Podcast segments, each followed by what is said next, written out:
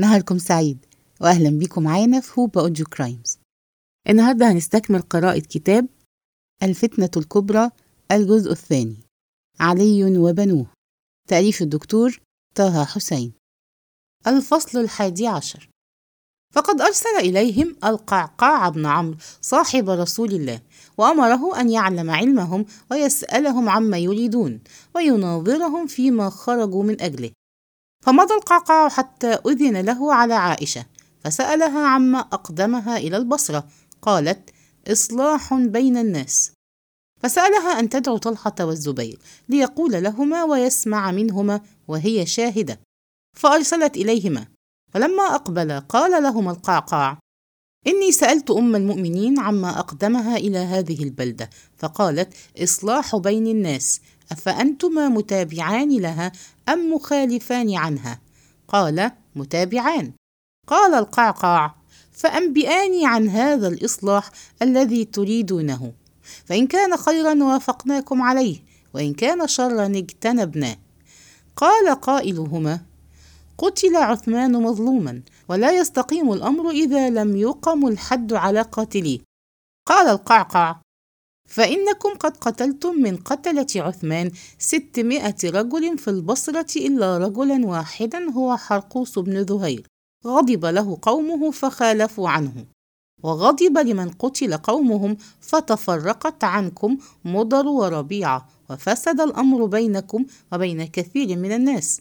ولو مضيتم في الأمصار تفعلون فيها مثل ما فعلتم في البصرة لفسد الأمر فسادا لا صلاح بعده. قالت عائشة. فأنت تقول ماذا؟ قال القعقاع.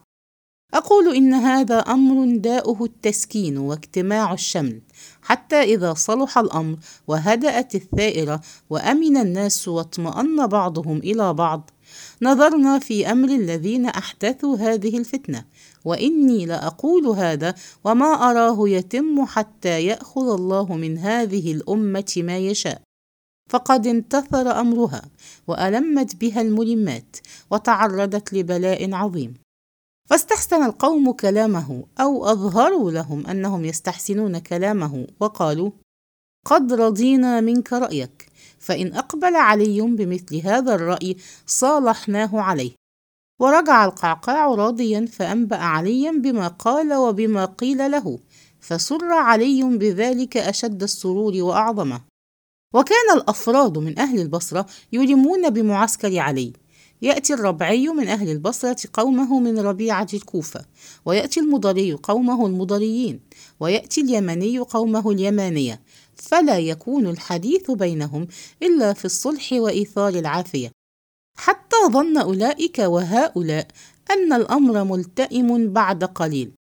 وهنا يروي الغلاة من خصوم الشيعة قصة ما أراها تستقيم لأنها تخالف طبيعة الأشياء ولا يسيغها إلا أصحاب السذاجة أو الذين يتكلفون أو لا يريدون تصوير التاريخ كما كان بمقدار ما يريدون تصويره كما تمنوا أن يكون. فقد زعم هؤلاء الغلا أن الذين تولوا كبر الثورة بعثمان جزعوا حين أحسوا أن أمر الناس صائر إلى الصلح وأشفقوا أن يكونوا ثمن هذا الصلح. فاجتمع ناديهم بليل وجعلوا يديرون الرأي بينهم على نحو ما تجد في السيرة من اجتماع قريش بدار الندوة وائتمارهم بالنبي وحضور ذلك الشيخ النجدي الذي اتخذ إبليس صورته ليشهد أمر القوم ويشير عليهم. وكان إبليس الجماعة في هذه القصة ذلك اليهودي الذي أسلم بآخرة ومضى في الأمصار يفسد على الناس أمور دينهم وأمور دنياهم ويؤلبهم على عثمان وهو عبد الله بن سبأ المعروف بابن السوداء.